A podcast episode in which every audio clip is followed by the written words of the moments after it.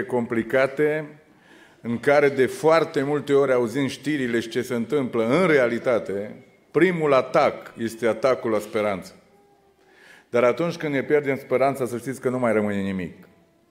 Omul poate trăi un număr de zile fără apă, mai mic, un număr mai mare fără mâncare. Dar se spune că omul nu poate trăi un minut fără speranță. Așa că, multă sau puțină, avem speranță și cel care este speranța noastră este Isus Hristos. Vă salut din toată inima și mă bucur foarte mult să revin la Betania. Mulțumesc pentru invitație. Așa e, am venit cu avionul, a avut o aterizare foarte neplăcută astăzi, dar nu prea există aterizări plăcute, dar asta a fost de dreptul foarte uh, zdruncinătoare pentru că a fost un vânt la Cluj care nu l-am realizat numai după ce am coborât din avion, dar mulțumim lui Dumnezeu pentru că cel care călătorește pe aripi de vânturi este El, Isus Hristos și El m-a ajutat și faptul că sunt aici înseamnă că am ajuns jos. Așa că Domnul să binecuvânteze toți frații, surorile, prietenii, zic și eu, și Dumnezeu să ne țină în harul Lui până la sfârșitul acestei slujbe. Amin. Sunt foarte bucuros să văd atât de mulți oameni. Uh, în general discutăm păstorii că una din consecințele negative ale pandemiei este că oamenii sau credincioșii evanghelici nu prea mai vin duminică seara în biserici. Asta trăim la Beclean și am mai văzut, vorbit cu mulți și cam toți au zis același lucru, că frecvența duminică seara la biserică a scăzut aproape dramatic. Dar să știți că ține de noi ce vrem să facem cu timpul nostru și cu viața noastră. Uneori spun, ne va părea rău. Cineva mi-a zis, nu vă mai țin mult în picioare, cineva mi-a zis de, imediat după ce a început războiul din Israel, uh, o doamnă chiar care a fost într-un grup când am fost și am zis, vai domnul pastor, bine că ne-am dus atunci. Am zis, n-am zis eu mereu la predică, nu tot timpul se poate. Dar slavă lui Dumnezeu că avem o seară în care putem să stăm în prezența Domnului.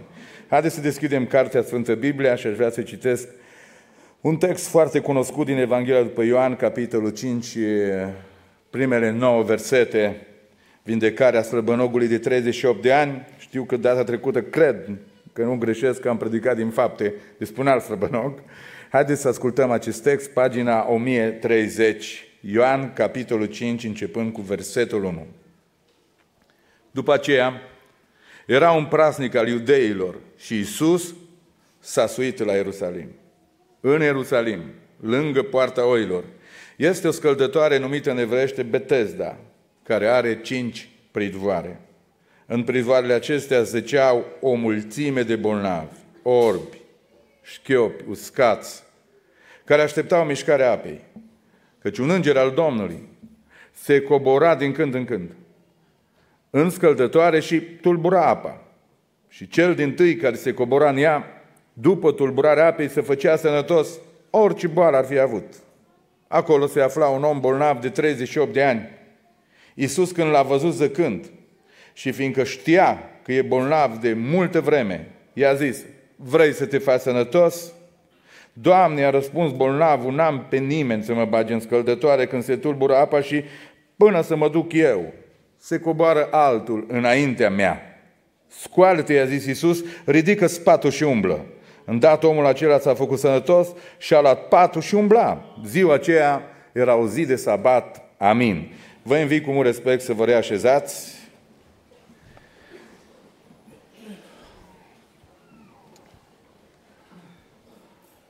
Deși am mai predicat de destule ori din textul ăsta, ca toți predicatorii și colegii, de data asta, în seara asta, cumva Duhul lui Dumnezeu m-a mișcat și am mers fără să intru în detaliile textului cu scăldătoarea, cu betez, dar așa mai departe, aș vrea să mă duc direct în fața acestui personaj, a acestui slăbănoc de 38 de ani, să-l aducem cumva prin text, dar și cu puțină imaginație aici între noi în Biserica Betania și să vedem câteva lucruri extraordinar de impresionante la acest om care dați-mi voi să, să vă spun, alergând mult stânga în dreapta, e dificil să le mai găsești astăzi.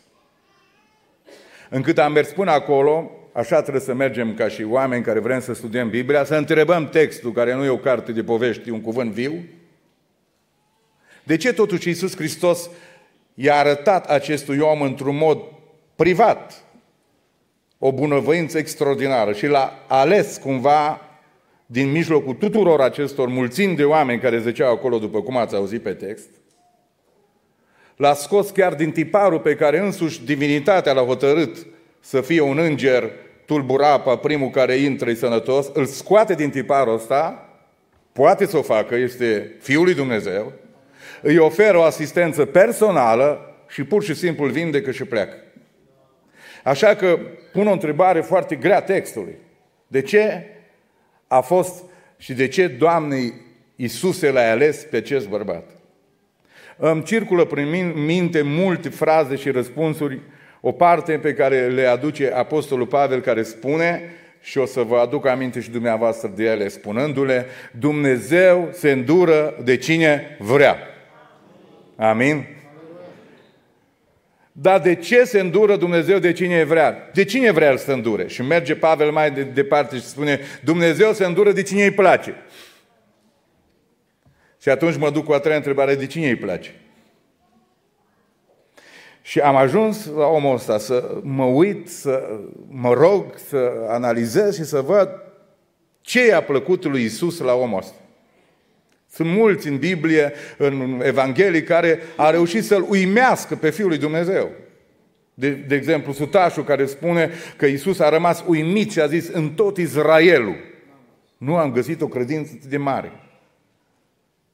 Și au fost multe momente, dar toate câteodată mi-au dat de gândit că vin din niște zone uh, în care mă tem câteodată că noi nu prea ne aflăm obișnuiți uneori cu biserica, cu creștinismul, cu uh, adunările, cu tiparele noastre, s-ar putea să riscăm la un moment dat să, să, să nu fim acolo unde sunt oamenii ăștia.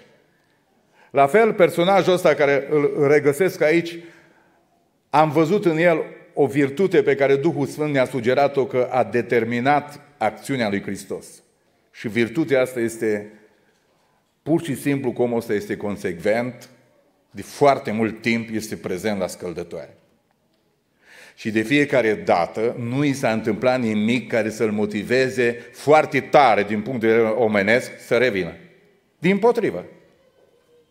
Vreau să vă spun că este destul de frustrant să mergi într-un loc și dacă nu ți se întâmplă, nu ți se întâmplă. Nu vreau să vă judecați niciunul prea aspru, că și eu mă încadrez aici, că e ceva omenesc.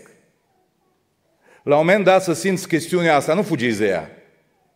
Uh, dacă ai o problemă, numai tu, e greu să o duci. Dar dacă își mai știi că în adunare sau în preajma ta mai sunt încă vreo 20 de oameni care au aceeași probleme, parcă o duci mai ușor.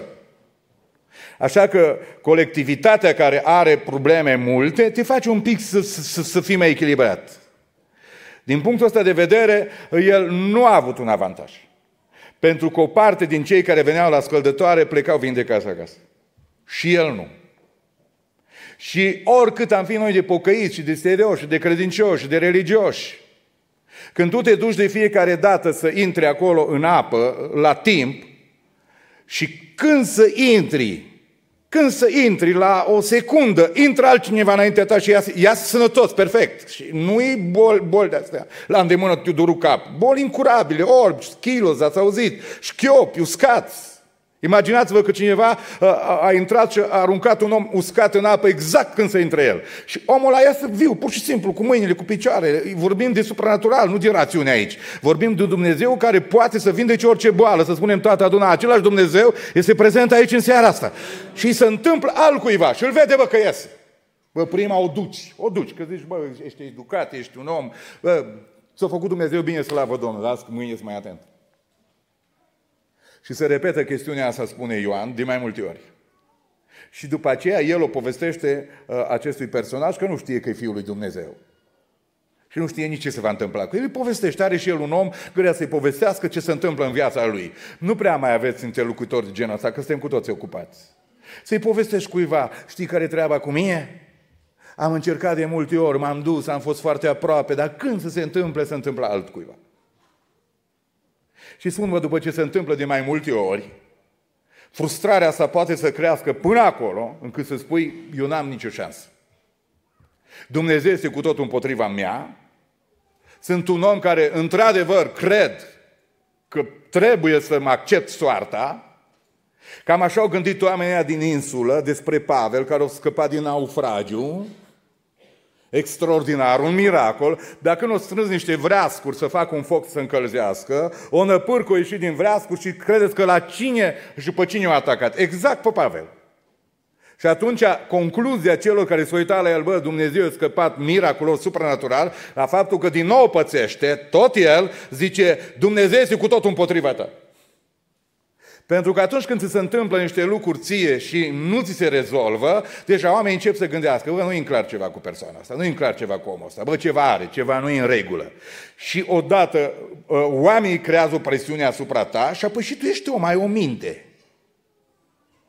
Și când treaba asta nu e ceva accidental, că la un moment dat faci față, când se spune aici că de multă vreme experimenta treaba asta, nu mi se întâmplă nimic bun, nu reușesc niciodată, se repete eșecul, se repetă asta și numai că nu se întâmplă mie. Lângă mine li se întâmplă la alții, adică alții sunt binecuvântați, alții li bine, alții au liniște în familie, alții au pace, alții au copii de treabă, alții au har, alții au binecuvântare, numai mie nu-mi iese treaba asta. Foarte greu de dus asta. Noi putem să venim ca pastor și să vă spunem, fiți puternici, Dumnezeu vă va ajuta. Bă, când mă ajută Dumnezeu? Am predicat și la Beclean asta. Una dintre marile probleme care le avem noi, generația asta, o virtute care am pierdut-o într-un procent foarte mare, este că nu mai avem răbdare. Nu aplicați textul ăsta pe generația noastră de oameni moderni. Nu avem răbdare. Dacă văd uh, și când mă uit la aeroport, mă uit, bă, unde aș putea trece mai repede control? Numărul oamenii. 1, 2, 3, 4, 5, 6. Mă uit dincolo. 1, 2, 3, 4, 5. Acolo merg. Zic, bă, un om în minus contează. Pentru că suntem niște oameni extrem de agitați. Și virtutea asta, răbdare, nu prea mai își găsește loc în inima noastră. Copiii noștri n-au răbdare, sunt agitați, sunt uh, aglomerați. Uh, și atunci când Dumnezeu ne supune la un asemenea test, să stai ani de zile bolnav, paralizat, să fie minunea tot timpul la 5 secunde de tine, să o vezi și să revin locul la zi de zi și ceas de ceas, consecvent, matematic, dați-mi voie să spun că vorbesc aici de un om cu de o calitate rară. Vreau să vă felicit a doua în seara asta. Cred că nu tuturor vă merge eh, viața a șnur și roz. Cred că nu toți de la balcon și din sală, în zilele astea, săptămânile astea, ați avut parte numai de binecuvântări, nicio problemă. Nu cred că aici toate familiile care n-au niciun rebel, n-au nicio problemă, n-au niciun conflict și totul e perfect. Atunci predica mea cumva va merge un pic pe lângă tine. Eu cred altceva.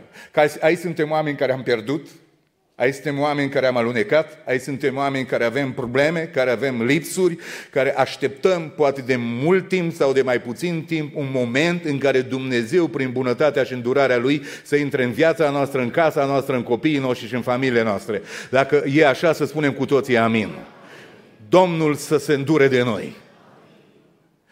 Știți de ce vă fericit? Pentru că în ciuda acestor neintervenții imediate ale lui Dumnezeu, poate de ani de zile, sunteți în biserică în seara asta. Cântați.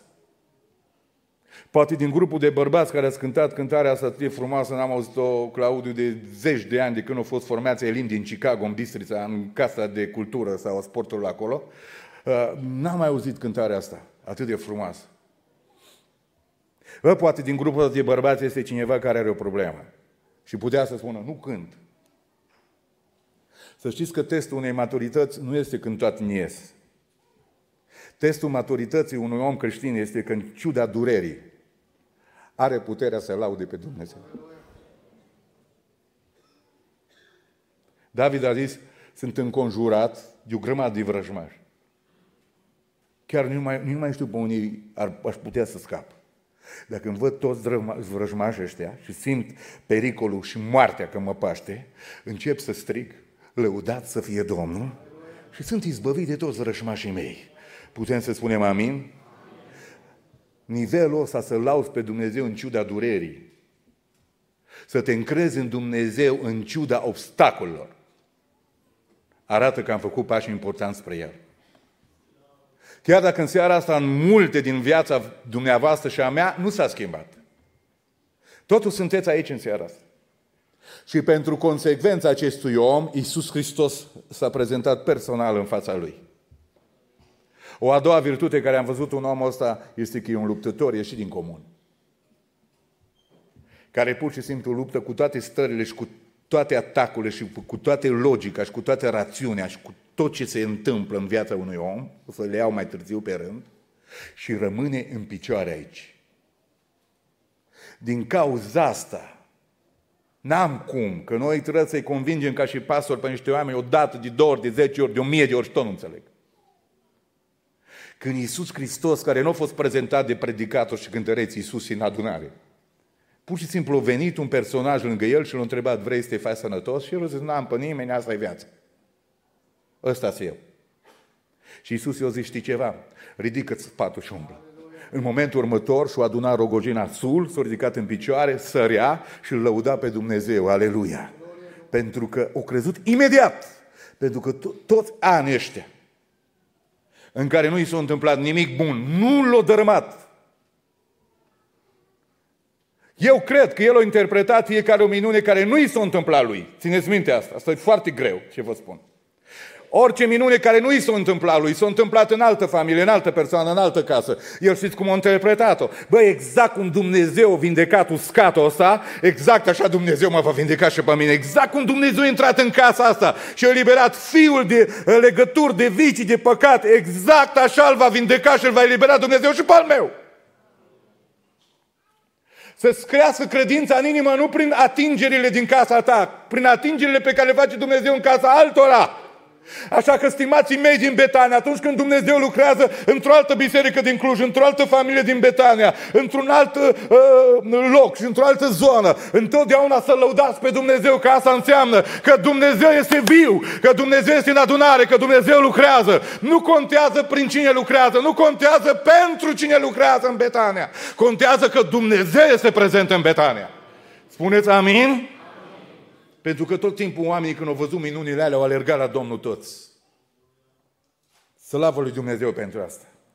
Și el a fost un mare luptător și a așteptat clipa și când a venit, a pus mâna pe ea, fără nicio discuție. O, dar, Doamne, vreau să spun ceva, dar aici nu se procedează așa. Străine care a venit aici, ei nu se procedează așa. Știi cum se procedează aici? Uh, dragii mei, noi nu suntem chemați să-L ajutăm pe Dumnezeu, iertați-mă. Noi nu suntem chemați să-i sugerăm lui Dumnezeu cum să uh, acționeze. Uh, pe unul l-a vindecat direct de orbire, pe unul l-a pus să meargă la scăldătoarea siloamului, altul l-a uns cu tină pe ochi. Uh, uh, uh, dragii mei, oameni buni, prieteni dragi, nu metodele pe care le inventează inventează un popo sau cineva sau care le cere la un moment dat chiar Dumnezeu pentru o persoană, nu sunt valabile pentru toate persoanele. Nu metoda schimbă oamenii, nu, ci credința în Dumnezeu și ascultarea de El și de cuvântul Lui. Încă o dată să spunem toată adunarea, lăudat să fie Domnul pentru asta. Așa că El în asta să negocieze. Doamne, știi cum să vindec aici oamenii? Trebuie să mă duc la scăldătoare, să mă bași primul, că altfel nu se poate. Unii l-au împachetat pe Dumnezeu într-o cutie foarte mică și a zis, numai așa poți lucra, Doamne, numai cum zic eu. Uh, avem o problemă noi românii, pentru că noi greu suntem scoși din mintea și din tiparele noastre. Foarte dificil. Uh, trebuie să lăsăm Duhul Sfânt să lucreze. Mă bucur că aveți stăruințe, pentru că cel care ne călăuzește este Duhul Sfânt al lui Dumnezeu. Aleluia! Asta a avut problemă și în Aman. A zis, nu pot să fac asta, nu pot să accept metoda asta. Uh, dacă nu vă plac metodele, uh, puteți să spuneți ceva lui Dumnezeu. La felul cum Dumnezeu lucrează, uh, îi aparține în exclusivitate și întotdeauna lui 100%. Slavă Domnului pentru asta! Și văzând uh, uh, consecvența lui și lupta lui, l-am adus în adunare în fața mea și mi-a zis câți dintre noi că Iisus spune știa că e bolnav de multă vreme. Și pur și simplu l-a lăsat. L-a lăsat bolnav tot timpul Lung. Nu vorbesc aici de stări accidentale, vorbesc aici de stări care sunt de multă vreme. Cum se pot rezolva astea? Foarte dificil pentru noi, că noi suntem, cum am spus, foarte eh, nerăbdători. Primul lucru care vreau să vi-l spun în seara asta, știți când ne costă faptul că nu avem răbdare și nu suntem consecvenți și luptători, este că renunțăm foarte repede la noi înșine. Și este o vreme când oamenii renunță efectiv să, să trăiască, să închid în ei și suferă cumplit acolo și refuză să mai facă orice efort să trăiască. Hai, începe să te rogi, vină la... Nu, nu, mă, lasă, bine așa. Vin împreună cu Andrei și am avut, nu intru în detalii, am avut o săptămână foarte grea acolo la noi. Și vreau să vă spun că foarte dificil mi-am revenit. Mi-am revenit cumva, chiar poate că plecând din zonă. Pentru că o persoană de acolo din zona noastră uh, a, a, a, a hotărât să renunțe efectiv la viață. Și mi-a fost foarte dificil să văd copiii Foarte, foarte. Drama. N-am putut să dorm, cred că două nopți. Mă trezeam noaptea ca dintr-un coșmar. Nu vorbim de metode, de motive. Vorbim cu oameni, foarte mulți, renunță să trăiască. Dramatic în felul ăsta. Pe plan mondial, suicidul este o problemă și o plagă efectivă. Dar sunt foarte mulți oameni care mișcă, merg la servici, vin, uneori vin și la biserică, dar care ei nu trăiesc cu adevărat. Doar să mișcă. Au amărăciune în inimă pe care o poartă de ani de zile. Doamne, care să mișcă pe stradă cu plasa în mână și uneori, în loc să intre într-un magazin, intră total în altul. Oameni care conduc mașini și pleacă într-o direcție și ajung în altă direcție, după aia realizează, bă, de unde mă duc? Astea sunt, astea sunt simptomele unui om care, de fapt, el nu mai este conectat la viață, nu mai este conectat la realitate, care doar să mișcă, să mișcă. Sunt familii care parcă bine, dar ele de mult nu trăiesc, de mult nu există. Există ca persoane, pot să meargă de braț, pot să uite în mașină, dar în ei au încetat să mai viseze, au încetat să mai creadă, au, mai încetat, au încetat să mai spere. Și am spus cine nu a pierdut speranța nu mai poate trăi un minut cu adevărat cu viața și amărăciunea se adună în inima aceea și durerea te apasă și deodată simți o dereglare în viață. Sunt oameni care au ajuns să fie în vârstă și spune nu mai am nicio speranță, deși Biblia spune că oamenii care sunt în vârstă, pe care Dumnezeu îi ține în mâna lui, sunt plin de suc și verzi. Asta înseamnă viață. Că pensia nu este pentru creștin un timp în care nu mai trebuie să trăiești. Că îi spuneam de mult chiar unui pensionar, grozav că poți să-ți plimbi nepoții și chiar strănepoții, că poți să cânți, că poți să mergi la biserică, că poți să lauzi pe Dumnezeu, că zice, acum am timp. Așa că sunt persoane care refuză să trăiască, refuză. Mă întreb în această seară, în timp ce predic, uh, pentru toți care suntem aici în biserică, simți că trăiești, simți bucuria în tine, că pulsează, simți un clocot de viață în tine, încât ești gata să strici ca și salmistul, cuvinte pline de farme când clocotesc în inimă și zic, lucrarea mea de laudă pe este pentru împăratul. Tragem de voi predicatorii, tragem de voi cântăreții, tragem de voi oamenii cu rugăciune, cumva să intri un pic de viață în voi. Dumnezeu să binecuvânteze în zilele care urmează Biserica Betania râul de viață să curgă pe aici.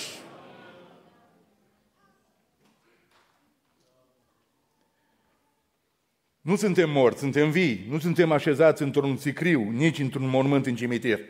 Dar cumva am acceptat uh, lipsa de viață și de perspectivă și de uh, uh, uh, ceea ce Dumnezeu vrea să fie. De aceea, oamenii care nu trăiesc n-au niciun plan, n-au nicio viziune, n-au nicio direcție. Uite, bă, dacă trăiești, iei un teren, faci ceva, ești cu, cu, într-o continuă mișcare. Oamenii care trăiesc mișcă și au planuri, au viziuni și uh, după ce le au, le pun înaintea lui Dumnezeu, zice, Doamne, ești de acord? Și Dumnezeu, trei nu-s de acord, dar două de acord. Cu alea două mă duc înainte. Dacă patru nu-s de acord, Dumnezeu îți dă a cincea și cu asta de acord. Oamenii care trăiesc cu Dumnezeu sunt tot timpul conectați la realitatea lui Dumnezeu și realitatea Dumnezeu este în viețile lor, în casele lor și în mințile lor, potrivit cu puterea și capacitatea fiecăruia de a putea gestiona acea viziune. Dacă ai 18 ani este vorba de ceva, dacă ai 16 ani este vorba de altceva, Dumnezeu nu-ți dă o lucrare care e pentru cel de 40 de ani. Tot timpul îți dă pe măsura pe care tu o poți percepe și o poți contabiliza și te poți bucura de ea. Așa că într fiecare segment din adunare, de la preadolescență, adolescenți, tineri, oameni maturi și până la cei bătrâni,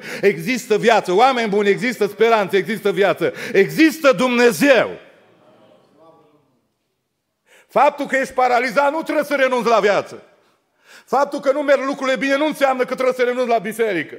Faptul că nu merg lucrurile bine nu înseamnă că nu mai vii să când să lauzi pe Dumnezeu. Din potrivă vii. El este prezent la Betesda de multă vreme și nu s-a întâmplat nimic uh, wow în viața lui. Vreți tot timpul să se întâmple ceva fantastic și atunci vii. S-ar putea să nu se întâmple nimic așa șocant. Dar asta nu înseamnă că Dumnezeu nu este în preajma ta. Pentru că Dumnezeu îl știe de multă vreme că este bolnav. Dar arată prin el că consecvența și lupta este ceva care face plăcerea lui Dumnezeu și indică că noi nu suntem oameni care suntem conduși de circunstanțe, suntem conduși de planuri și de călăuziri care vin din, din mâna lui Dumnezeu și din inima lui Dumnezeu. Să spunem cu toții amin.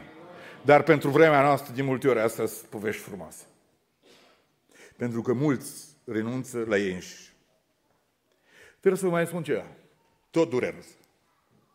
Care este din ce în ce mai actual. Îmi pare rău să spun asta. Sunt destui care renunță la familie. Nu mai vor să lupte pentru casa lor.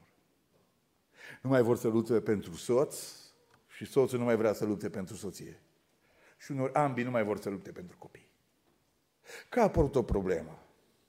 Omul ăsta este semi-paralizat. Să abandoneze viața? Nu ești luptător când toate merg bine. Nici nu te poți bucura niciodată dacă nu lupți cu ceva în care ești victorios. Asta știți foarte bine, că orice uh, glorie și orice binecuvântare a unei uh, biruințe este pentru că ai un adversar. Deci ai nevoie de adversari ca să ieși biruitor. Ai nevoie de cineva care e contra ta, ca tu să câștigi și să fii mai bun decât el și atunci primești cu una. Dar nu poți de unul singur să fii bucuros. Unii vreți să nu pățiți nimic, să nu aveți nicio ispită, nicio încercare. Cineva a spus, bă, când ești ispitit e un compliment. Că Iacov spune, fericit de cel care rabdă ispita, dar ea vine, uh, fericit de cel ce rabdă ispita, ce, ce, ce învinge ispita, că după ce a fost găsit bun și victorios, va primi cu una slavei și cu una vieții. Să spunem toată adunarea gloriei lui Dumnezeu. Așa că încercările sunt niște momente în care putem putem să gustăm victoria. Din păcate, sunt mulți care nu mai vor să lupte pentru casa lor, pentru viața lor. Trei, sunt unii care renunță foarte ușor la biserică. E foarte frumos să fie biserica plină. Dar sunt mulți care nu mai merg la biserică. Nu mai merg. Că nu le place, nu știu, de pastor, nu le place slujba, nu le place cântările, nu le place, foarte multe lucruri nu le plac. Și atunci spune, bă, renunț, nu mai mă duc. Cei care ați încercat uh, topoganul ăsta, că nu e o scară, știți foarte bine că după ce nu mai mergi într-un loc decât rar, ți foarte dificil să revii. Apoi nu știu cum să fac, hai la biserică. Și știi, n-am fost de mult. Și spune cei care se ocupă de mintea noastră umană, că cât lipsești mai mult dintr-un loc, ți foarte dificil să revii. Ai așa o jenă, o... simți că toți se uită la tine și, bă, câteodată ne uităm și noi, wow, îl văd pe ăla la biserică. Nu că neapărat facem bine, da? Ne uităm. Dar spune invers, cu cât te duci mai des într-un loc, cu atât îți dorești mai mult să revii. Binecuvântat să fie numele Domnului. Da, te duci acolo, îți dorești, bă, când e următorul program, când e următoarea slujbă, de-abia aștept să mă duc înapoi, de-abia aștept să, să, să mă întâlnesc din nou cu frații și cu surorile. Uh, dragii mei, de aceea vă rog să nu renunțați la biserică. A renunța la slujbele la biserică uh, uh, înseamnă a renunța la o mare posibilitate a ta să-ți vorbească Dumnezeu, să te ridice Dumnezeu, să te vindece Dumnezeu odată și la o posibilitate fantastică să fie o binecuvântare pentru ceilalți. Dumnezeu să vă țină în mâna Lui și pe voi și pe mine și să iubim biserica. Uneori pățim treaba asta, am pățit-o de multe ori în care suntem condamnați, uh, păstorii, și prea multe programe de biserică. Uite și voi o să fiți condamnați toată săptămâna stăruință. L-am întrebat uh, pe fratele uh, Vasilica acolo, dar zice, toată săptămâna stăruință, că m-am crezut că trei zile. Zice, toată. Zic unii părinți, bă, prea mult îmi țineți copiii ăștia la biserică, tot biserică și program și cor de fete, de mix, de bărbați, de asta, zice, toate serile sunt ocupate, nu mă pot folosi de ei. Și le zicem, atenție că sunt o grămadă de mame și de tați care ne-ar da nouă păstorilor orice ca să putem să determinăm fiii și fiicele lor să vină seară de seară la biserică. Dar nu putem să facem nimic. Pentru că cel care pune dragoste de biserică este Dumnezeu și este Duhul Sfânt al lui Dumnezeu. Dacă cumva ai renunțat la tine, la familia ta, adică în sensul că nu mai lupți pentru ea, dacă cumva nu mai ți dragă biserica și nu te mai vezi atras, mai există un pericol care se numește, care de fapt concluzionează pe cele trei, că de fapt când renunți la tine, la familie și la biserică, renunți la Dumnezeu. Pentru că Dumnezeu este Cel care vrea să ne binecuvânteze viețile noastre. Amin. Dumnezeu este Cel care a restituit familia. Amin. Și Dumnezeu este Cel care conduce biserica. Amin. Și renunțând la cele trei puncte, de fapt, renunț în mod direct la Dumnezeu. Uitându-mă la acest personaj din Ioan capitolul 5, el a luptat atât de tare cu toate aceste stări și a spus, eu nu renunț. Și întreb în seara asta, unde sunt luptătorii? Și unde sunt luptătoarele? Uh, mi-aduc aminte două personaje din Vechiul Testament foarte rapid. Din lupta ei se naște un mare proroc al Vechiului Testament, poate cel mai mare, Samuel. Dintr-o luptă. O luptă așa pe care n-a înțeles-o nici pastorul. Chiar a fost foarte aspru și a greșit foarte tare. Așa că lăsați-ne și pe noi că greșim, nu ne, nu ne țintuiți direct cu luneta. Când avem păreri care nu coincid cu realitatea, putem să greșim. Și femeia asta numită Ana a stat peste program, a rămas undeva pe coloar și făcea niște gesturi așa din buze. Vă greu să crezi că se roagă. Toată adunarea au plecat, eu au rămas. În mintea lui, pastorul, predicatorul, preotul Eli, o zis, e beată. 100% e beată. Și nu numai că și-o dat cu părerea. El era ca și noi români. Știți că românii n-au păreri. Ei numai au convingeri. Ei când zic ceva, exact așa e. Deci nu mai... Știți, toată lumea are păreri, românii nu. El când îți spune de ce o porni războiul din Ucraina, românul când îți spune, exact așa e. Bine, nu e așa, dar exact așa e în mintea lui. Dacă spune de Israel aici, suntem supra-experți deja, nu mai are rost. Chiar și nevastă mea, sincer vă spun că mă întorc acasă, mi explică de Israel, de eu ca predicator răzbătut, să explic exact ce se întâmplă. Pentru că tot citește și ascultă și citește și ascultă și nu mai are o părere, are o convingere. Nu începe tu, Gabi Zăgrean, să demontezi la Mariana convingerile ei. Dar poate chiar îți bune. Ăștia suntem noi românii. Tot timpul avem convingeri, de aia nu putem să ne înțelegem bine. Că da, ca să te poți comunica cu cineva, spune, dragă, eu îmi spun părerea. Dar dacă tu spui convingerea și cealaltă persoană, soția ta, își spune și ea convingerea, îți dai seama cine renunță. Bă, la o părere renunț rapid la convingeri. Nu. Așa că el e de-a nostru. El nu și-a făcut o părere, bă, poate că, bă, s-ar putea să fi băut vin sau să fie clar ceva cu ea. El a zis, e beată, în mintea lui. Și pentru că a zis asta în mintea lui, s-a și dus la ea și a zis, până când stai aici beată? Du-te acasă!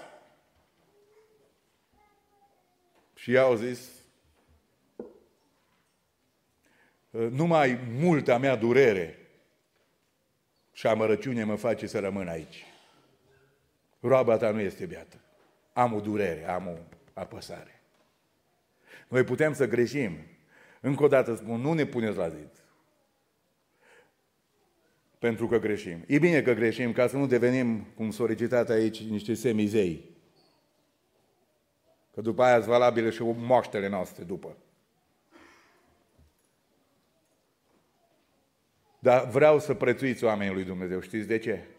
Că ei pot să greșească dacă nu înțeleg care este problema se ridică în fața Dumnezeului celui viu și spune, femeie, Dumnezeu să-ți facă după dorința și rugăciunea ta și Dumnezeu să-ți ascultă rugăciunea. Amin! Și din momentul ăla s-a dus, s-a mâncat, s-a liniștit, a început să trăiască, o rămas însărcinată și a născut pe Samuel. Binecuvântat să fie numele Domnului. Așa că oamenii lui Dumnezeu sunt oameni al lui Dumnezeu care pot să greșească, dar Dumnezeu i-a așezat într-o autoritate să rostească cuvinte și Dumnezeu este Cel care răspunde. Slavă Domnului pentru asta! Un alt personaj este uh, un înșelător de profesie. De la naștere a fost așa. Și și-au continuat povestea, ajutat și de maică sa și de viață și de multe. Îl știți care într-un moment derutant de criză totală în viață a rămas singur într-o noapte și un, un reprezentant al lui Dumnezeu să lupta cu el până dimineața. Nu a renunțat.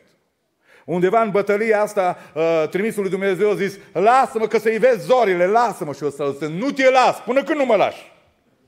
Spuneți dumneavoastră ce-o răspuns. Fost un șelător, încă mai era.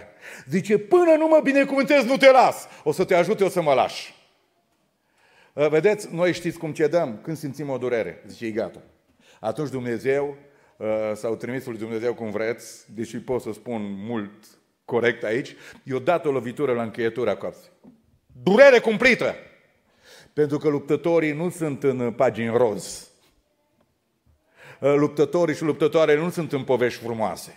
Luptătorii și luptătoarele sunt viața reală și chiar când durerea este insuportabilă și mergi șchiop, șchiop, târându-mă, paralizat. Eu nu plec de aici de la Betesda, pentru că eu cred în puterea lui Dumnezeu. Bă, eu nu plec șchiop, dar Dumnezeu vreau să mă binecuvânteze. Bă, sunt în vârstă, nu am copii, dar nu cedez, bă, că Dumnezeu poate să-mi dea un copil. Bă, sunt într-o situație fără ieșire, dar nu cedez, sunt în Betania în seara asta. În familia mea, dumneavoastră, pastorii, nu știți ce eu și nu știm. Dar cel care vede este Dumnezeu, care este problema în casa ta, în viața ta, cu pruncii tăi, cu soțul tău, cu tensiunea din familie. Și Dumnezeu care vede, te o luminat prin Duhul Sfânt aici la adunare în seara asta și în ciuda durerii alegi în inima ta să spui nu mă dau bătută, Dumnezeu e viu.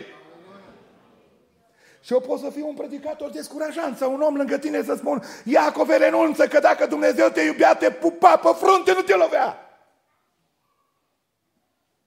Pentru că uneori în viață am învățat că orice durere care o avem e o pedeapsă lui Dumnezeu. Greșiți!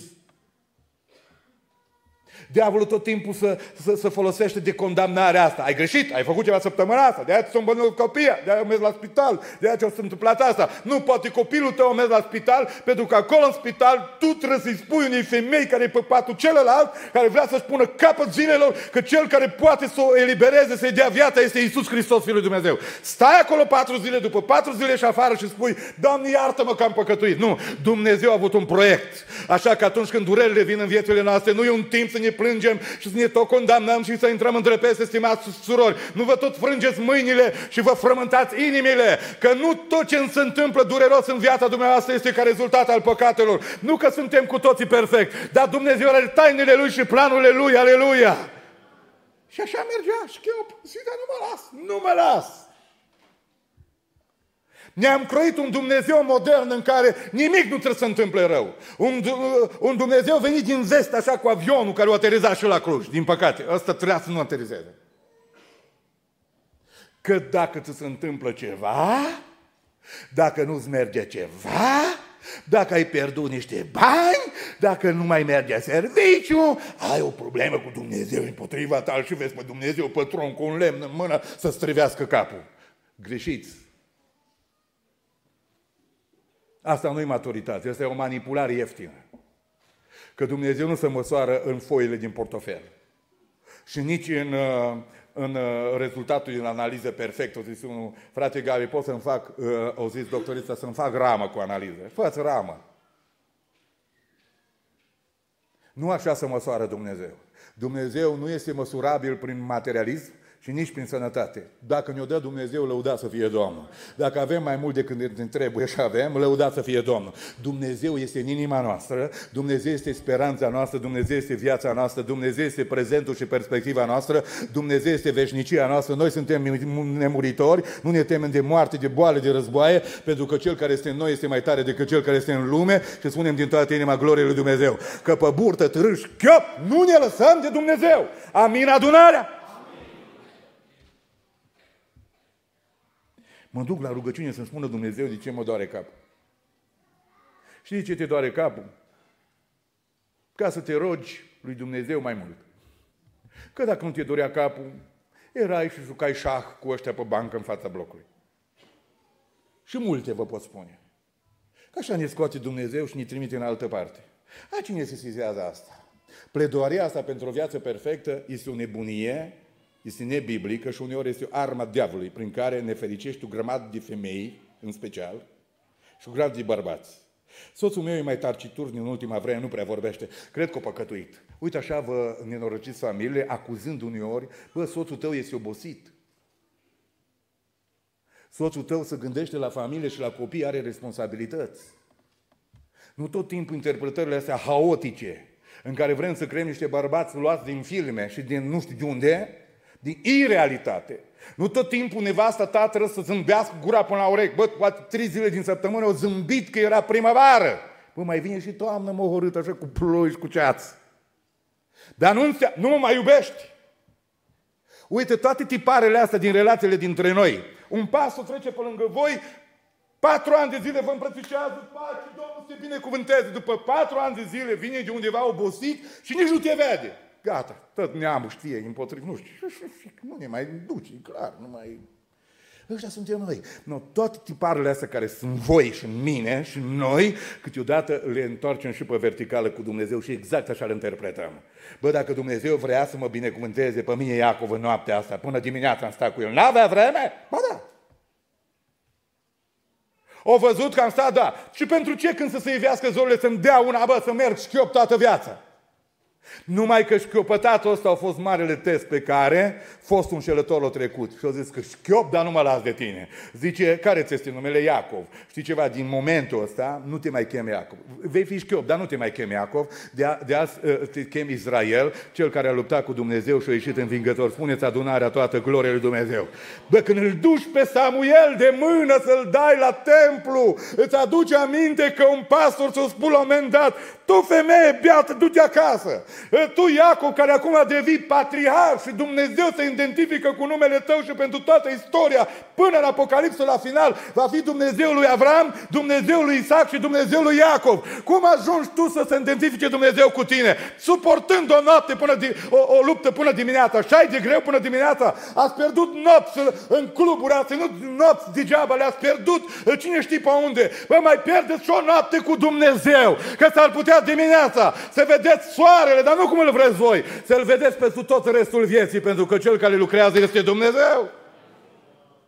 Doamne, de ce te-ai ocupat de slăbănoc personal? Pentru că e singurul care a rămas la Betesda și nu a trăit nicio minune. Este singurul care nu a plecat și nu i-am făcut niciun bine. Este singurul care se luptă să ajungă în apă și nu ajunge. Și alții ești vindecați pe care eu îi vindec.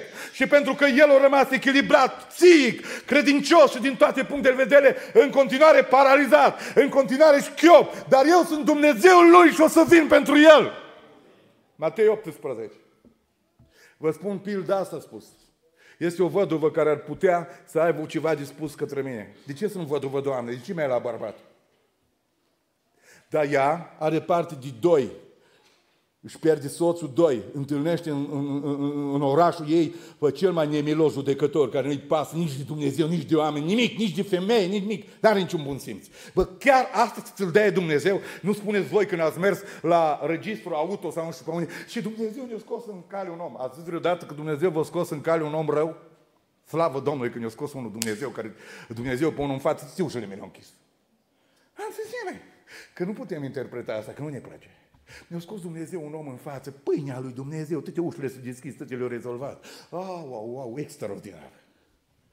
Zice, când mă duc, bă, după ce ne-am pierdut bărbatul, am unul care e pârâșul meu, care mă, mă părăște în fiecare zi și mă condamnă și trebuie să fac față la presiunea unui alt bărbat fără minte, care nici măcar n-are milă. Băi, văduvă, nu mai părâ. Lasă-ți, bă, asumă-ți pierderea că e o beată femeie. Nu, vreau dreptate. Și mă duc la la care face dreptate și el este personajul ăsta care nu se teame de Dumnezeu și de nimeni. Și eu cum să interpretez toată povestea asta? Ce să fac? Păi toată povestea asta, femeie, spune, du-te acasă și vezi de treabă. Pentru ce să mai vii la biserică? Pentru ce să deschizi Biblia, să te rogi când toate sunt împotrivă? Zice Iisus, vedeți femeia asta? Zilnic s-o dus și o bătut la ușă. Fă dreptate, fă dreptate, fă dreptate, fă dreptate. Uh, oare, spunea Iisus Hristos, Dumnezeu, spuneți toată adunarea, aleluia, oare Dumnezeu nu va face dreptate aleșilor Lui? Dar care ce fac? Știți, Costel la Becleam are asta și zice câteodată, dar nu s-a întâmplat niciodată până la nu el zice bine, dar își dădea seama că n-are cu cine. Zice, nu să nu ne grăbim, frați și sură, să stăm până la dimineață. N-am stat niciodată. Greu peste opt. Care strigă zi și noapte. Să știți că le va face dreptate în curând. Te duci la scăldătoare, zici, crezi că Dumnezeu îi face dreptate? Te mă vezi de treabă, l-a uitat Dumnezeu și el, și el crede că l-a uitat Dumnezeu. El nu crede că l-a uitat Dumnezeu. Uitați până adunare și gata. Nu ziceți gata. Că nu știi niciodată ce e în inima acelei femei, acelei doamne, acelei persoane, acelei tinere și Dumnezeu s-ar putea să fie pe stradă deja spre voi, s-ar putea să fie exact lângă tine și este aici în seara să facă o minune. Credeți că Dumnezeu este aici să facă o minune? În curând le va face dreptate acestor aleși care strigă zi și noapte, care se luptă cu Dumnezeu până dimineață, care rămân la scăldătoare de ani de zile, care nu cedează, deși alții sunt binecuvântați, lângă o mamă care acceptă că e beată, dar anul viitor își va duce copilul la templu și va deveni marele Samuel de altă dată, oamenii ăștia toți, care nu se îndoiesc niciodată ce rămân în bătălie, ăștia trebuie să treacă prin bucata asta. Asta noi vrem să o evităm. Poate ești exact în ea în seara asta și am venit să spună numele Domnului, să nu renunți. Pentru că Isus Hristos este Domnul. Amin. Adun. 1. Foarte mulți dintre noi nu mergem mai departe datorită problemelor și încercărilor vieții. Asta am pus în punctul ăsta care l-am predicat. Și asta ne opresc. Zice, băi, prea greu, prea complicat, prea dureros. Nu pot să mai lupt cu presiunea acestei vieți. Și atunci te retragi și abandonezi. Îți spun în numele lui Isus Hristos să te ridici în seara asta, pentru că viața este grea. Dar uh, Ioan capitolul 16, versetul 33, Iisus Hristos a spus, în lume veți avea necazuri. Dar ce să facem? Spuneți, hai. Păi îndrăzneala nu ai pentru că ți bine. Îndrăzneala o ai pentru că ai necazuri. Și când ai necazuri, atunci trebuie să fii îndrăzneț, atunci trebuie să fii curajos, atunci să lupți. Pentru ce să lupți dacă nu ai adversari? Atunci viața nu e o luptă. În cer nu poți, să, în cer nu poți fi dus când alții s-au luptat și pentru regele Iisus chiar viața ei și-au dat, dar cine vrea pe Dumnezeu să vadă, să vină, să stea în fața lui și cu el pe baricadă, pentru că cu adevărat există Dumnezeu, spunem din toată inima, glorie lui Dumnezeu. Glorie lui Dumnezeu. Și chiar dacă simți că zăbovește, că zice, va face dreptatea aleșilor lui, măcar că zăbovește față de ei, dar în curând, totuși. Uh, te rog să nu accepti fraza asta de la Satan. Pentru că nu se întâmplă nimic în viața mea. Eu am ajuns să cred. Asta e șoapta lui. El sugerează, ești un caz pierdut. Așa că nu are rost să mai lupți. Eu îl mustru cu toți din adunare și spun, Domnul să te mustre, Satan, noi avem preț și valoare în ochii lui Dumnezeu și Dumnezeu va veni la noi, aleluia. Doi, sunt niște momente foarte grele care ne opresc din luptă. Și aceasta, acest moment se numește uh, îndoielile și momentul ăla când nu mai, parcă nu mai putem să credem. Ați pățit să vă rugați, de de fapt să nu credeți? Da. Tăti spui și, da, mi dăm credință, că parcă te zic de o mai de oară aici, de nu, nu pot să cred. Și dacă nu înțelegi momentul ăla și nu accepti că îndoiala este un timp prin care toți trec, toți Sfinții lui Dumnezeu, s-ar putea să abandonezi bătălia. Și până la trei noaptea să zici, bă, nu mai pot. Rămânem cu cel de la Beteza și ne bă, până în toamnă mă mai lupt. Dar din toamnă tot. Ori vine, ori nu vine Dumnezeu. Tu trebuie să lupți și eu trebuie să luptăm până la capăt. Îndoielile vin.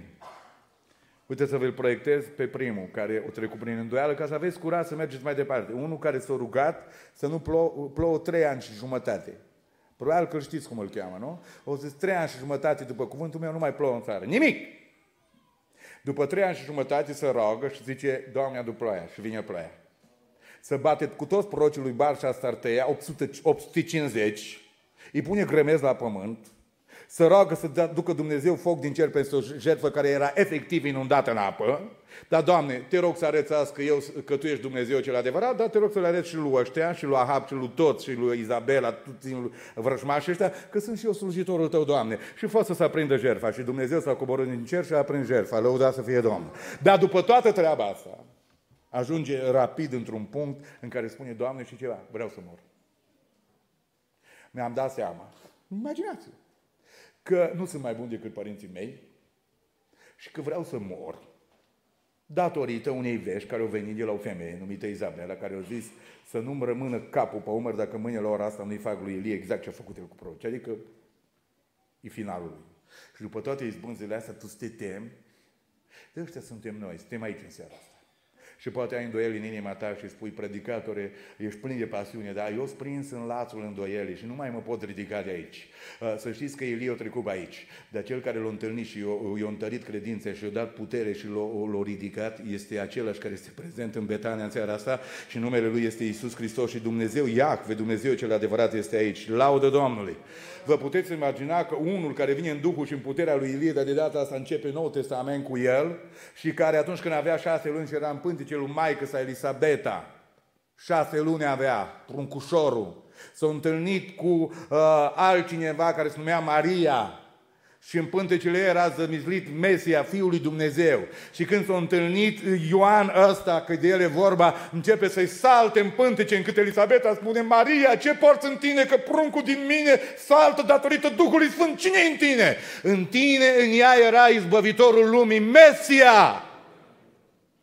El care trăiește experiența și spune, nu sunt eu lumina, El este lumina. Nu sunt vrednic să-i dezlic cureaua încălțămintei. Nu sunt eu Mesia, El este mielul lui Dumnezeu care ridică păcatul lumii. După ce ajunge într-o criză, în închisoare, spune ucenicii, nu mergeți, întrebați, El este. Vă rog să nu vă dați aere de super neprihăniți și super eroi. Suntem niște oameni slabi. Dar în slăbiciunea noastră se arată puterea lui Dumnezeu. Iisus o zi du îi spune, orbi văd, chiopii umblă, săracilor li se vestește Evanghelia. Ioan a plecat ca și un erou. Pavel, că l-am pomenit aici. Îi spune Dumnezeu prin Duhul, în vedenie, nu te teme, Pavel, uh, că ești în pușcărie, pentru că tu trebuie să stai în fața lui Cezar la Roma și să vestești cuvântul meu și să-i faci de cunoscut numele meu. Nu te teme de nimic! Când ai asemenea prorocie în buzunar și te duci în viață cu ea, n-ai nicio problemă, poți să întâmple orice. Apare naufragiu, pe mare, cumplit, nimeni nu ascultă de el. Le spune, opriți-vă că îi primește, că e pericol. Nimic, că nu conduci tu corabia, o conduc ei. Te bagă în năcaz, că așa se întâmplă de multe ori, ne bagă alții în năcaz. Bă, dacă Dumnezeu este cu tine, Dumnezeu este cu tine, aleluia. Dar totuși ajunge într-un punct în care scrie pe final, acolo în capitolul 26, zice, am ajuns într-un punct în care am pierdut orice nădejde de scăpare. A zis, am zis, final. Stai sau nu în fața lui cel de la Roma? Uh, Pavel este un om și tu ești un om, și tu ești o persoană. Și poate că îndoiala vine peste tine și este chiar în inima ta și nu mai ai putere să crezi că ceea ce ai nerezolvat, punctul în care te afli, nu-l poți duce mai departe. Vreau să spun că este cineva care poate să-ți duc, pună în inima ta o sămânță mică de credință care poate muda orice munte, încât Dumnezeu să dărâme orice stare de depresie din viața ta. Dumnezeu să te elibereze de orice apăsare, spuneți toată biserica, amin. Dumnezeu să te scoată din orice fundătură, Dumnezeu să te elibereze de nu ăla din brață, negativismul la care îl porți tot timpul prin casă, spui, nu mai are rost, nu merge. O zis, nu, nu mă cred eu pe nimeni, nu e adevărat, nu a vorbit Dumnezeu. Tot timpul există o gândire hipernegativă care se naște întotdeauna îndoială și nu pot să scoți persoana aia de acolo. Nu m-am luptat eu ani de zile cu persoane să-i scos din această stare de negativism. Orice îi spunea, cu mine nu, cu mine nu, n-are rost, nu merge, da, alții da, dar eu nu. Uh, dragii mei, ca să ieși de acolo ai nevoie de o atingere supranaturală și cel care te poate da este Isus Hristos, Domnul în seara asta. Persoana asta care a scris cântarea, El poate. El poate, eu știu că Domnul poate, știu. Ă, nu s-a întâmplat atunci, dar el știa că Domnul poate. El poate să mă ducă în cer, El poate să mă salveze. Acestea sunt mesajele credinței. Dar îndoiala sfură liniștea, sfură pacea. Și aș vrea să, să spun în seara asta, să nu te condamn pentru că treci prin îndoială. Toți Sfinții Dumnezeu trec prin perioadă de îndoială. Dar ce să fac? Omul care nu știe nimic, nu se îndoiește de nimic. Dar omul care știe și are planul și Dumnezeu îl folosește și vede minunile lui Dumnezeu, oamenii ăștia super atacați. Dacă vreți să știți cum arată viața unui predicator după mai multe zile de slujire în care Dumnezeu l-a folosit cu putere, vă rog după zilele astea de slujire să, să vă cereți o audiență la el și să-l întrebați cum arată ziua după multe succese spirituale și vă spun, o să găsiți niște persoane dărâmate, slabe, vulnerabile printre care mă număr și eu, în care simt că tot iadul este împotriva mea și de multe ori, după multe zile epuizat și fizic și spiritual, în care tot dai și nu te încarci nicăieri, simți că nu mai ai putere să faci nimic. Dar întotdeauna există o singură variantă. Genunchi și Dumnezeu te ridică mai îmi zic și prietenii mei, bă, chiar arăți bine după atâtea zile de... A, nimeni nu știe inima ta, nimeni nu știe luptele tale, nimeni nu știe prin ce treci la un moment dat. De câte ori nu simți lunea că ai vrea să dispari de pe planeta asta. Lunea ai vrea să dispari de pe planeta asta, să, nu, să vii mai târziu. Dar nu putem dispărea, trebuie să stăm pe planetă, trebuie să ne privim copiii în ochi, trebuie să privim uh, soțiile în ochi. Soțiile vor să aibă soți, copiii vor să aibă tați. Noi nu reușim să fim întotdeauna soți și tați după multă epuizare. Și atunci o zis și soția mea, că Vasilică și unii prieteni de-ai mei, eu știu, care nu uh, se echilibrează pe zona asta spirituală, că înțelegi destul de bine, totuși mi-a zis odată.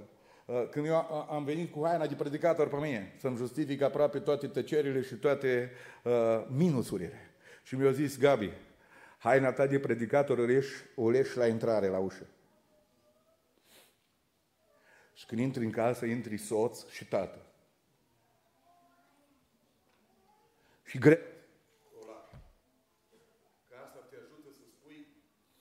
Am avut niște zile așa, haina asta spune, uite urmele pe ea, uite transpirația și sarea până uh, prin sacou, te rog să mă înțelegi, du-te vezi că am dus cămașa acolo încă e umedă de aseară și cu hainele astea zici, bă, îți faci intrarea. De ai justificat să spui, lasă-le toate afară și fii ceea ce trebuie să fii. Nu este simplă viața asta. Dar în toate luptele astea există o mână puternică care ne ajută și aceasta e mâna lui Dumnezeu. Aleluia! Mă îndrept spre final și vreau să vă spun, dragii mei, că există momente în viață când uh, nu mai putem să luptăm, luptăm pentru că se întâmplă că cădem într-un păcat, în ceva care nu este bine. Și nu mai știm cum să ne ridicăm de acolo.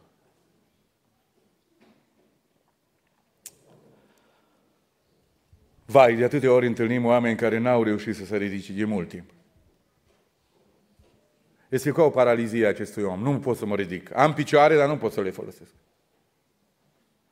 Și când ajungi în punctul ăsta, ă, te întreb de fiecare dată, cum am ajuns aici? Ai un sentiment de rușine și punctul doi este că vrei să renunți. La tot. Satan este în spatele tău să te împingă în direcția asta. Și te întreb, Doamne Dumnezeule, cum am putut să ajung în situația asta? Dragii mei, aș vrea să vă spun câteva lucruri foarte telegrafic în seara asta. Atunci când se întâmplă să cădem și cădem, mai mult sau mai puțin, nu predic aici de păcate mari, mici, păcatul e păcat, consecința lui, dacă nu e iertat, este moartea și dispărțire de Dumnezeu. Vă rog să nu faceți greșeala tineri, băieți și fete, bărbați și femei, să minimalizați păcatele. Să spui, nu-i ceva foarte grav. Întotdeauna trebuie să vezi păcatul exact cum el. Cel mai grav lucru care lovește în tine, în tot ce ai și în Dumnezeu. Doi, te rog să nu dai vina niciodată, cum spuneam mai devreme, pe circumstanțe, spunând dacă nu era ala, dacă nu era aia, dacă nu eram acolo, dacă nu plecam acolo. Dragii mei, nu vă țeseți o grămadă de gânduri care în final, de fapt, toată țesătura asta înseamnă că ți-ai construit o scuză. Nu există scuză pentru păcat.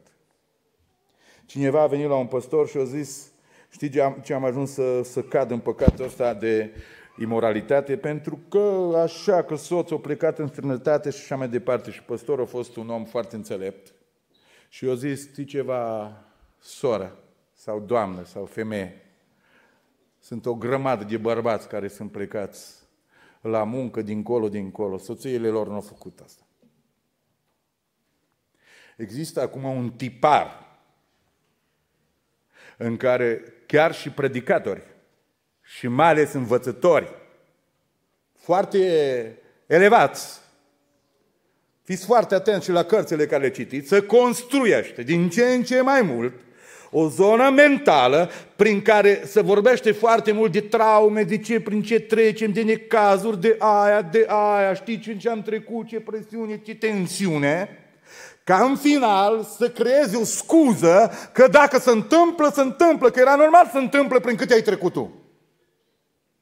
Și vreau să vă spun că până la un punct există o, o parte de adevăr. Dar dacă tot timpul ne construim asta, că avem, că așa, că așa, s-ar putea să fim continuu niște victime sigure. Vreau să spun că anturaj prost o a avut și Iosif, dar au rămas în picioare. Că traume, dacă tot vreți traume, să vorbim despre traume.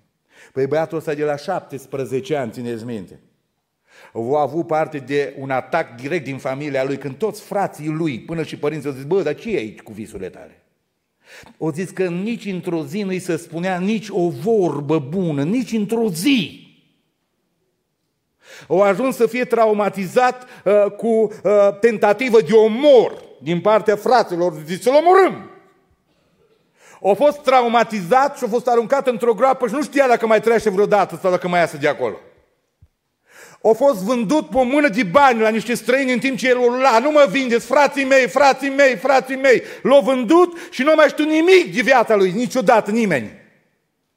Bă, dacă ăsta trebuia să cadă în păcat cu femeia aia, Păi asta trebuia să, trebuia, să, să cadă de o mie de ori și noi toți spuneam, bă, e normal să cadă până ce o trec cu copilul ăsta.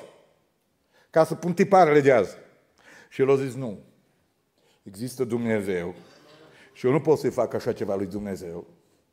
Și nici stăpânului meu care mi-a dat aici poziția. Respect. Fug. Cei trei tineri luați robi să puteau război cu Dumnezeu, cu viața, cu tot ce s-a întâmplat, au rămas curați în frunte cu Daniel 4 nu s-au atins de nimic. Ăia, fiii lui Recab, zis, nu, nu ne atingem de vin în veci, pentru că tata ne-a zis asta. Nu există chestiunea asta să creăm uh, uh, uh, niște conjuncturi și niște circunstanțe tot timpul în care spunem e normală, urmează să cadă. Nu există așa ceva. Noi trebuie să rămânem în picioare, pleacă bărbatul, pleacă nevasta, se întâmplă asta, rămânem singuri. Noi trebuie să, uh, să fim împreună cu Cel care ne ține în mână și acesta este Dumnezeu. Spuneți împreună cu toată adunarea, amin. Spuneți cu toată adunarea, amin, că atunci o să cădem în timp ce bărbatul intră dincolo, ă, asta dincolo, în timp ce se întâmplă copii dincolo, nu mai există nimic, totul se pierde, nu mai există nicio încredere, nu mai există nicio relație, totul se drămă. Aș vrea să mă opun vehement acestui stil de a scuza tot timpul căderile noastre. Există un Dumnezeu care ne poate ține în viață, da? Așa că dacă vrei să ieși din zona asta, nu da vina tot timpul pe circunstanțe, du-te înaintea lui Dumnezeu, spune că îți pare rău, cereți iertare, nu te mai gândi la trecut, nu te mai juca, nu te da bătut și uh, uh, aruncă-te în brațele lui Dumnezeu pentru că cel care te poate ajuta este Domnul. Slavă lui Dumnezeu! Slavă lui Dumnezeu!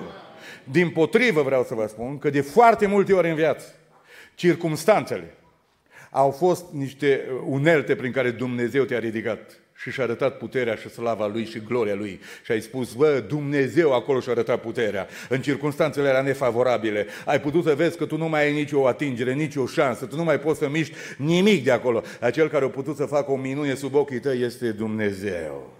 Să spunem din toată inima, glorie Doamne. Chiar dacă toți or fi împotriva ta. Vă spun legenda asta care o știu majoritatea dintre predicatori mai ales sau care citesc, cu acel uh, măgăruș în vârstă, care a auzit într-o zi că stăpânul cu slugile tale, sale vorbeau că a ajuns inutil, că era bătrân și eu nu știu ce să facem cu măgarul ăsta uh, în vârstă, că uh, nu mai e nici folos. Ce să facem cu animaluțul ăsta? Mi-a slujit atâta, dar uh, deja ani în curc aici. Și uh, pentru că lucrau acolo prin gospodărie și au săpat o groapă foarte mare pentru altceva, Fiind cu adevărat bătrân acest animăluț, cumva cum s-a dus pe lângă groapa aia, o aluneca și o căzut în groapă. La care Rob i-a venit și i-a spus stăpânului, o căzut în groapă. Și a zis, îmi pare rău după el, dar acum chiar asta i-a fost predestinat să cadă în groapă, așa că vă rog să-l astupați, nu vreau să văd, rapid și încheiem povestea. Să fie îngropat acolo. Și ăștia au mers cu lopețile și au aruncat pământ în groapă. Măgarul s-a uitat speriat, sus și zice, nu se poate stăpânul să facă așa ceva cu mine.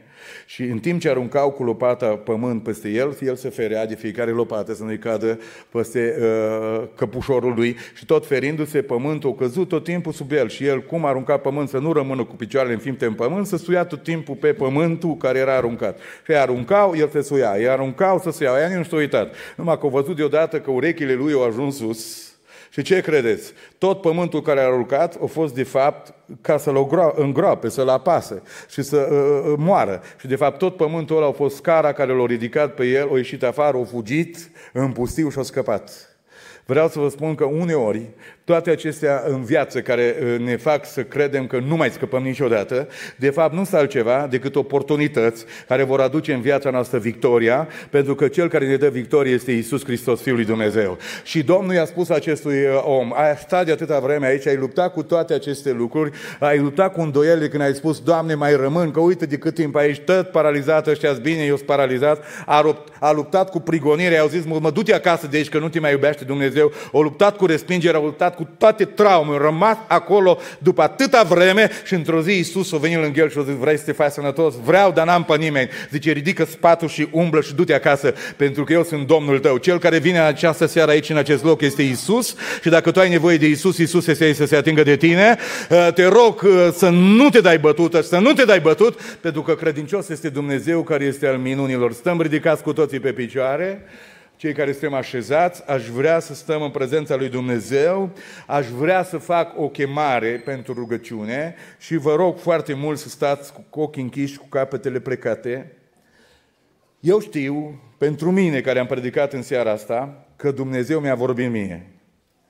Dar dacă mai sunt persoane aici, căruia Dumnezeu a vrut să le dea multe răspunsuri în seara asta, care ați fost în situații delicate, care ați mai încetat să trăiți, să luptați, să veniți, să plecați, care simțiți niște apăsări cumplite peste voi, care sunteți pradă îndoielilor, care sunteți pradă îngrijorărilor și necazurilor, care simțiți că un păcat a pătruns și nu mai știți cum să ieșiți din el și de mult treaba asta, de multă vreme sunteți așa, cel care vine să se atingă de tine în această seară este Isus Hristos, Fiul lui Dumnezeu și este foarte aproape de tine, este chiar lângă dumneata, așa că prieteni, doamne, bărbați și femei, care sunteți aici în seara asta, tineri și tinere, în timp ce lăsăm intimitatea asta și libertatea asta să nu ne uităm unii la alții, aș vrea să vă întreb, la balcon sau în sală, dacă sunt persoane care au nevoie, care le vorbi Dumnezeu și vor printr-o ridicare de mâini să-i spună lui Dumnezeu, Doamne, atinge și de mine și de viața mea și de casa mea, vă rog să țineți mâinile ridicate sus. Toate aceste persoane care aveți nevoie în această seară, Dumnezeu să se atingă de voi.